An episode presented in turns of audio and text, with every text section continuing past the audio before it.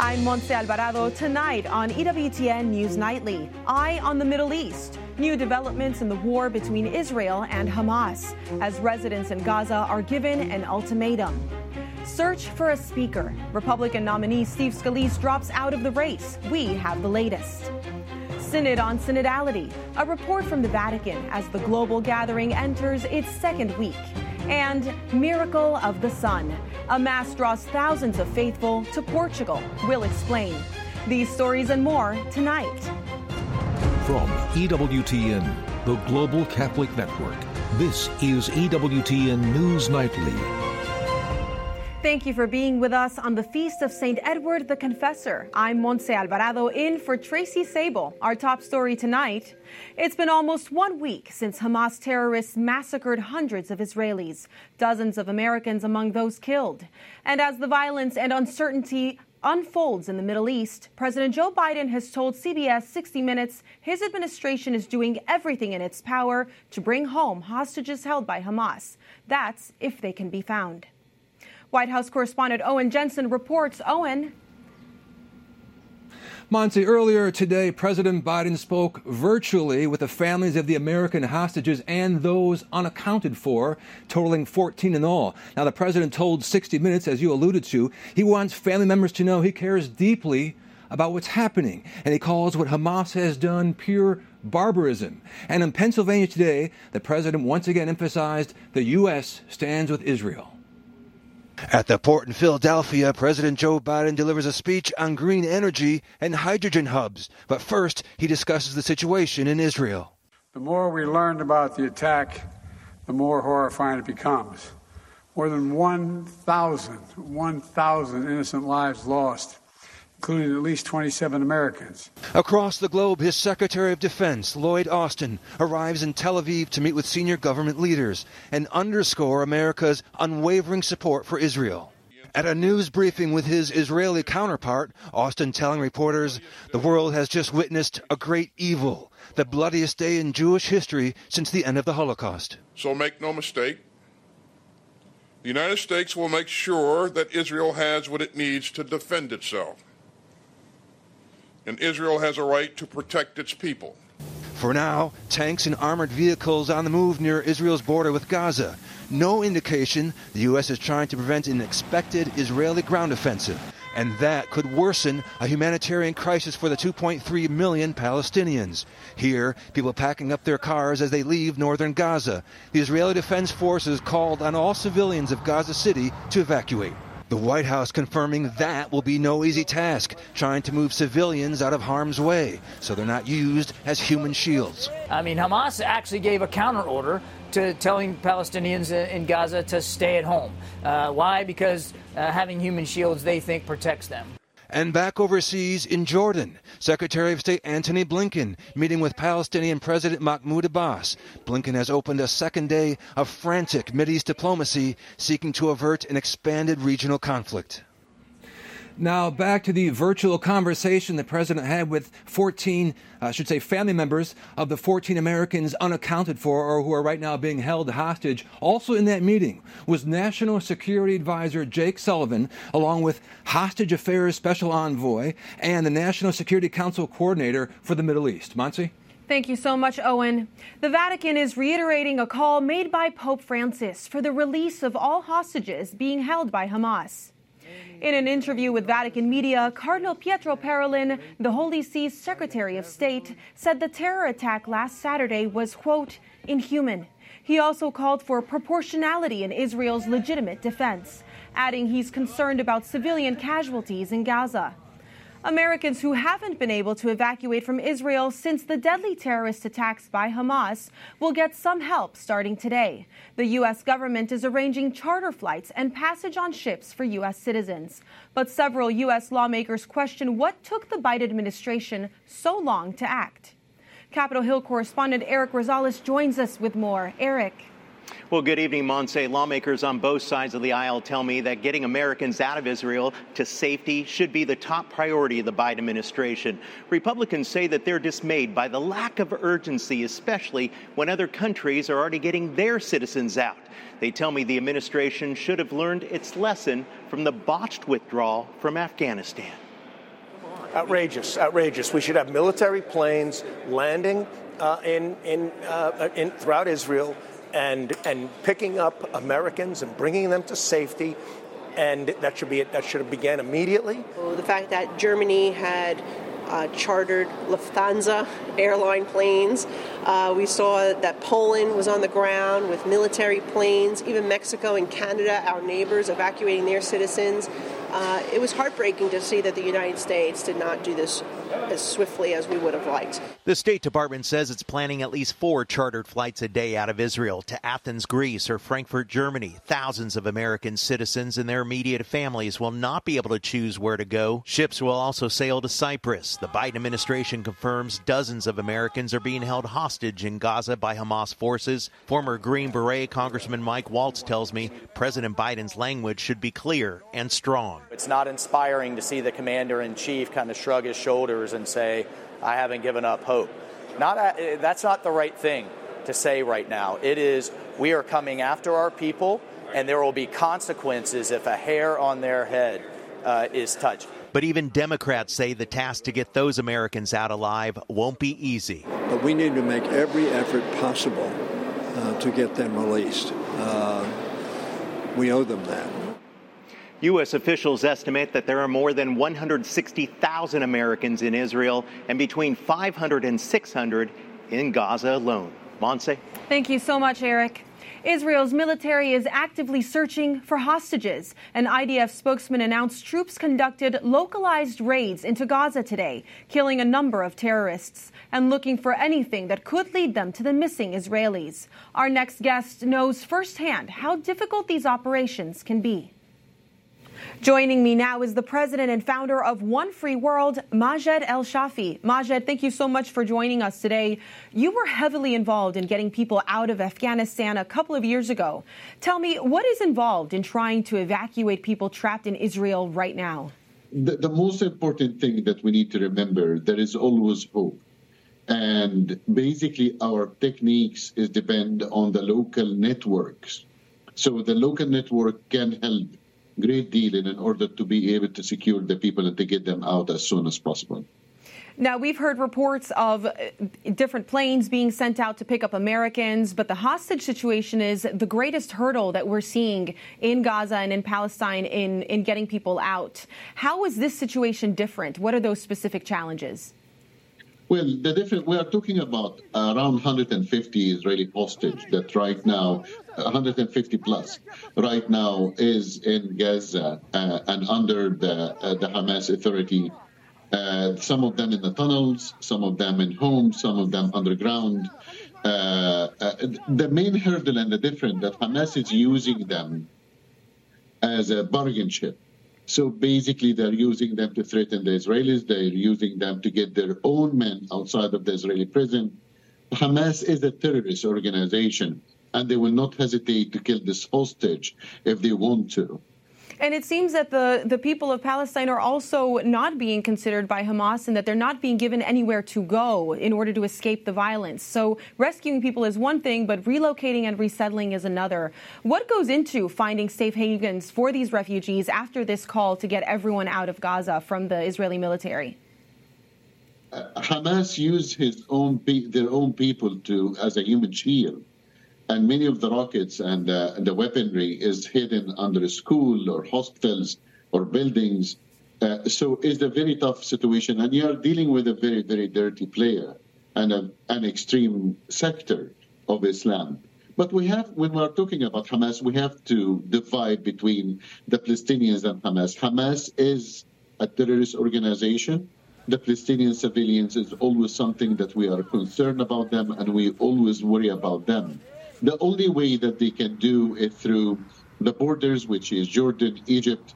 Uh, the problem that Egypt uh, can accept only limited numbers. Uh, Jordan can do the same. Lebanon can do the same. But at the same time, we see that Hezbollah right now become part of the problem, not part of the solution. One angle that hasn't been talked about much is Christians in the in the region. You were forced to flee your native Egypt because of your beliefs. Are you hearing any specific or general threats to the Christian community in the region?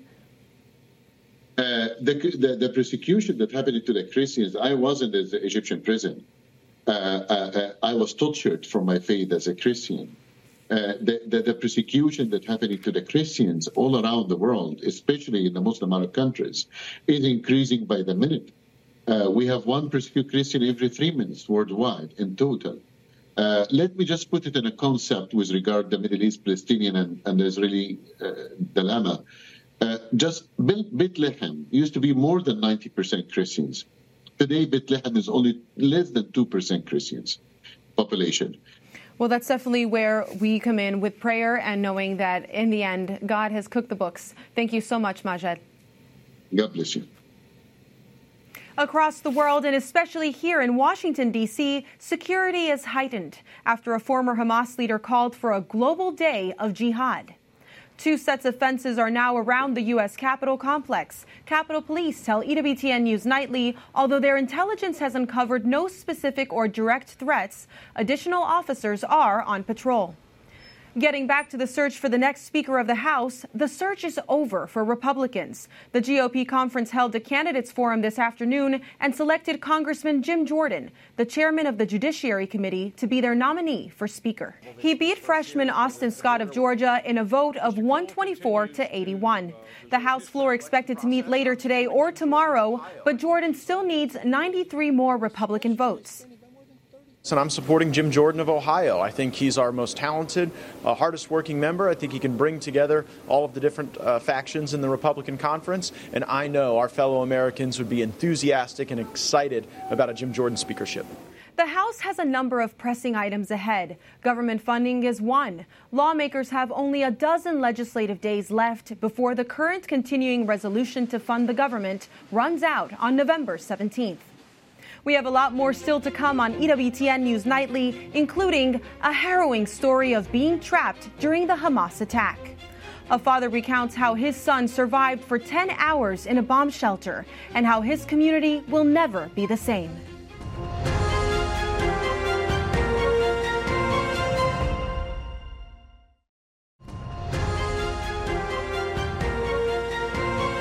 Returning to our top story the war in the Middle East. For seven days, Israel has relentlessly conducted airstrikes on Gaza. The buildup of soldiers on the border is signaling a possible ground invasion of Hamas held territory. It would be retribution for Saturday's attack, which killed more than 1,300 people. Joining us now is Israeli Army reservist Raz Shmilevich. Raz, you and your family lived in the closest Israeli community to the Gaza Strip. Your son was home alone at the time of the attack. He survived 10 horrible hours in your bomb shelter. First, how is he doing? How is your family? Thank God. Thanks for asking. Uh, thank God he's doing okay as far as he can be. Um, we are helping him. He's been through it. Uh, we live in a stressful life as it is. We're working with him. He's with his friends. We give him all the support. And thank God he's over it for the now being. In the longer run, we will see. So tell us what he saw. What happened there? Some of his friends were killed at the beach? Some of his friends went to the beach to, to, to fish. That's what they do on Saturday morning. Uh, and they got, they literally sent him video footages of Hamas boats and gunshots deploying. They have no idea what they are seeing. The next message they get, he gets, is when they are locked in the bathroom of the beach and then gun, gunshots going through, literally bullets whistling above their heads. And since uh, 7, 10 in the morning, that's the last time they heard of him. And this time, my son's already in the bomb shelter. He knows what's going on. And he's spending all those hours texting his friends, calling him, begging them to answer. Well, at that point, they're already murdered brutally by Hamas terrorists. And uh, later in the night, their bodies were identified in the morgue in the nearby hospital. That sounds horrifying. And where were you? I was enjoying a camping vacation in the beautiful desert of Israel um, with my family. Uh, I'm just enjoying a weekend when this whole horror started, and understood my son is home alone, and I can't even go to help him because the whole area was closed by the army because there's gunshots, and there's nothing I can do to come and help him. I'm trapped outside. I got 45 minutes away from the house, and I couldn't get anywhere, anywhere closer. But you're an army reservist. You haven't seen this before. This is this is not like anything you've ever seen before, as you have stated. Have you been called up? Are you ready? First of all, I've taken part in I've been combat soldier for three years and then 21 years in reserve. I have witnessed two wars. But the biggest difference is in wars, you shoot soldiers. When they give up their weapons, you don't shoot them. In this, we had murdered babies and kids and, and, and, and people without weapons being executed by Hamas third beasts of terrorists in their bedrooms, in their houses. As a soldier, I cannot accept civilians being killed. I cannot accept civilians being butchered. Your house is supposed to be a safe place. Seven in the morning, somebody gets inside your living room. I had two parents in the 60s shot to death next to their 30 years old daughter. Both of them died with their guns in their heads without even having a chance to respond. I've never seen civilians being butchered. We have today the youngest victim in the not in my community, thank God, under two years of age. Babies shot in their cradles. What Hamas is trying to do now is trying to minimize the damage they've caused themselves by bragging about the horrors they did. And all of a sudden, Hamas launched a campaign. They did not murder civilians. They did not kidnap kids.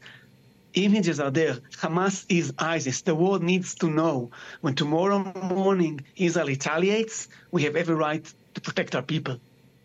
Raz, thank you so much for your candor and for everything that you're doing. We, we wish you well and we're praying for you. Thank you so much. The unrest in the Middle East is spilling to other parts of the world where pro Palestinian protests are taking place, sometimes near those supporting Israel. There is only one solution!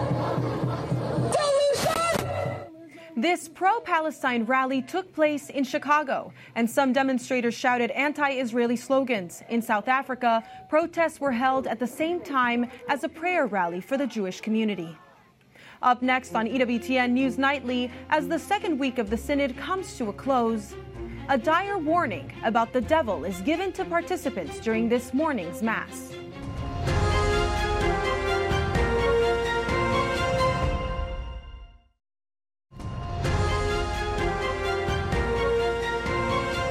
President of the University of Notre Dame is stepping down at the end of the school year. Father John Jenkins led the university for 19 years. In a statement, the Holy Cross priest says Notre Dame's best years lie ahead.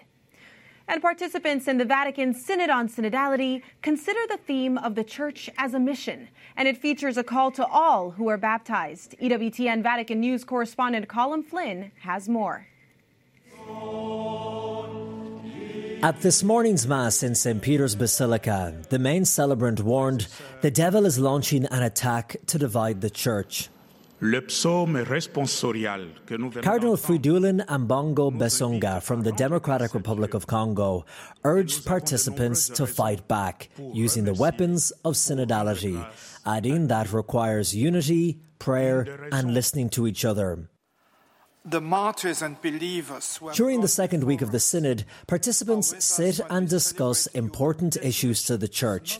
For instance, this morning, Cardinal Jean Claude Hollerich, Relator General of the Synod, introduced the second part of the working document of the Assembly, entitled Instrumentum Laboris, re emphasizing the theme of the Synod. Our theme is, therefore, mission. It has been said very clearly at all levels of the synodal process that the synodal church is a church sent out in mission. The Lord's command given to the apostles extends to all members of our apostolic church. As we've seen throughout the month so far, the Synod is a place for the global church to meet but it's also a rare opportunity to bring together those who do not see eye to eye on points of faith and can be quite polarizing figures. It is not easy process, uh, but uh, this listening, I think, is some some uh, key point.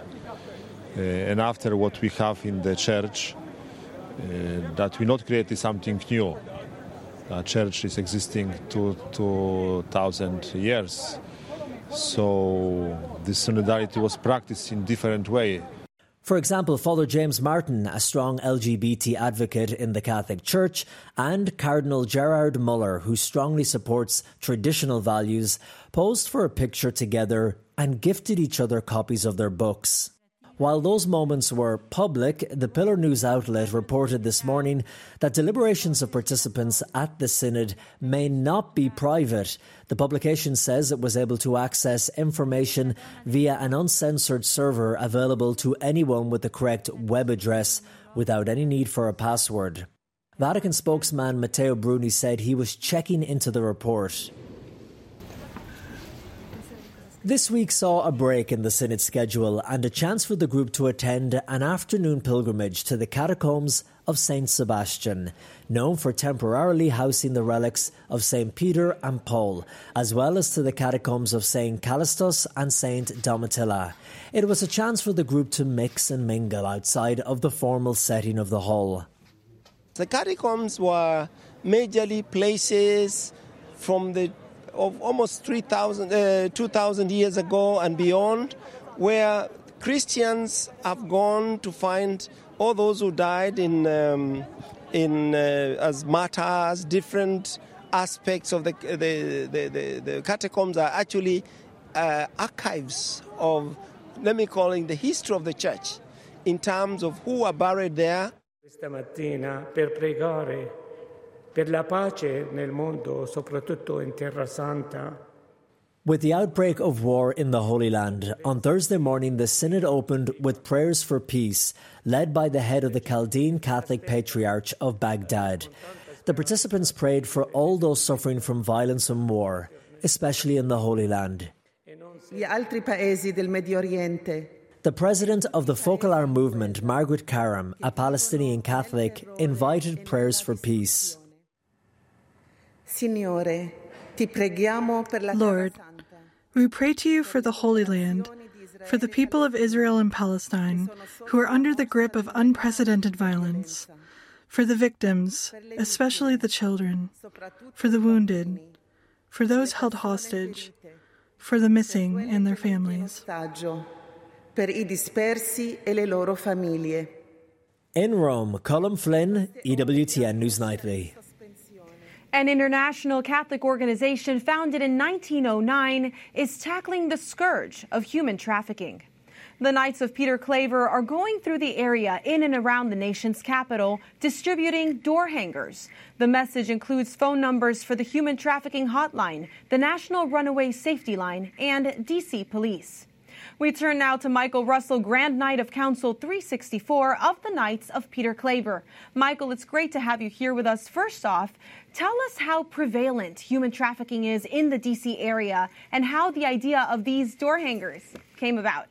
Interestingly enough, not just prevalent in the D.C. area, but as a Knight of Peter Claver, Peter Claver, as you know, called himself Peter Claver, the slave of the Negro people. He actually founded a hospital in Cartagena, uh, Colombia, where he ministered to slaves going over Middle Passage and actually actually saved souls of 300,000 different slaves. We try to carry on Peter Claver's work because right now there are more slaves in the world than at any other time in human history. And the best thing we can do is the best we can do is try to free men's bodies and also to save men's souls. And so our goal really is to get the word out about human trafficking, how you can spot it, and not only how you can spot it, but how you can help folks to do it. As an example, one of the things we try to do is get people to place these door hangers in restrooms because victims of human trafficking, of course, have to use restrooms. And sometimes if they see that door hanger, they might be able to get that one text message that will actually save them. It's the one place where they could possibly be alone. You know, people hear the phrase human trafficking, but we're really talking about what some call modern day slavery. What does that look like today? Actually, it looks like several things. Most people think of it as sex trafficking, but it's much more than that. There's also labor trafficking, where many people who work in restaurants, etc., really are not there because they want to be there, but because they have to be there. Sometimes it's even caused by their own family members or people that they thought loved them who got them psychologically tricked into becoming human slaves. Now, these door hangers, they're just, they're really, really quite a brilliant idea. What response have you seen to them? When we go to churches uh, where we try to get these door hangers out, we've gotten a lot of response to that. As a matter of fact, we're going to be increasing our distribution sometime this year, especially starting in January, which is the Human Trafficking Month, of course. Now, quickly, if people want more information or want to help out, what can they do? Where can they go? They could either contact the kfpc.org web, national website or they can contact me at grandknight364 at outlook.com. Well, that's Michael Russell, Grand Knight of Council 364 of the Knights of Peter Claver. Thank you so much for being with us. Have a blessed and wonderful day. Finally, tonight, thousands of faithful gathered in Portugal for a Mass celebrating Our Lady. October 13th marks the anniversary of the final apparition of Our Lady of Fatima. It's the miracle of the dancing sun, where the sun appeared to dance in the sky. The Virgin Mary did it, so the children would have proof the conversations with her were true. And we thank you for watching tonight. Remember, you can follow us on social media Facebook, X, and Instagram at EWTN News Nightly. I'm Montse Alvarado. Good night and God bless.